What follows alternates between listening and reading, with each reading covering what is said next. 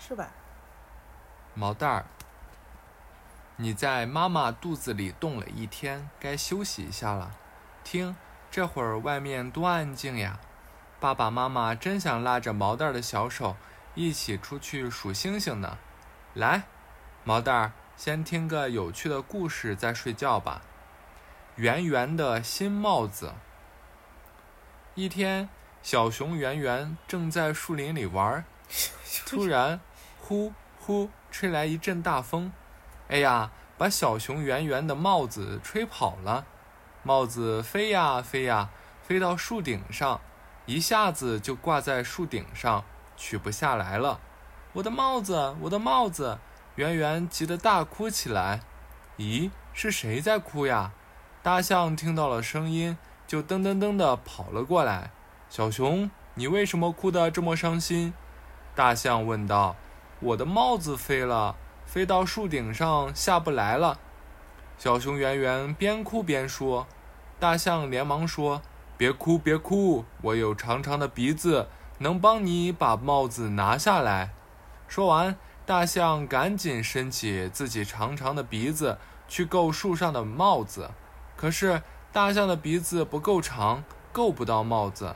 大象不好意思地说：“真对不起，小熊，我够不着帽子。”小熊圆圆又哭了：“我的帽子，我的帽子！”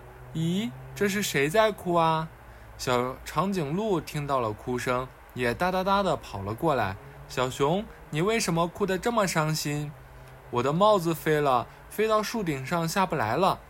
长颈鹿抬头看了看，连忙说：“别哭，别哭，我有长长的脖子，能帮你把帽子拿下来。”说完，长颈鹿赶紧伸着自己的长脖子去够树上的帽子。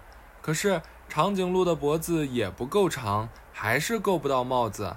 长颈鹿只好说：“小熊，真抱歉，我也够不到你的帽子。”小熊圆圆又哭了起来：“我的帽子，我的帽子！”咦，是谁在哭呀？小猴子听到了哭声，也蹦蹦跳跳地跑了过来。小熊，你为什么哭得这么伤心？我的帽子飞了，飞到树顶上下不来了。小猴子连忙说：“别哭，别哭，我来帮你拿帽子。”小熊圆圆说：“你既没有长鼻子，也没有长脖子，怎么拿帽子呀？”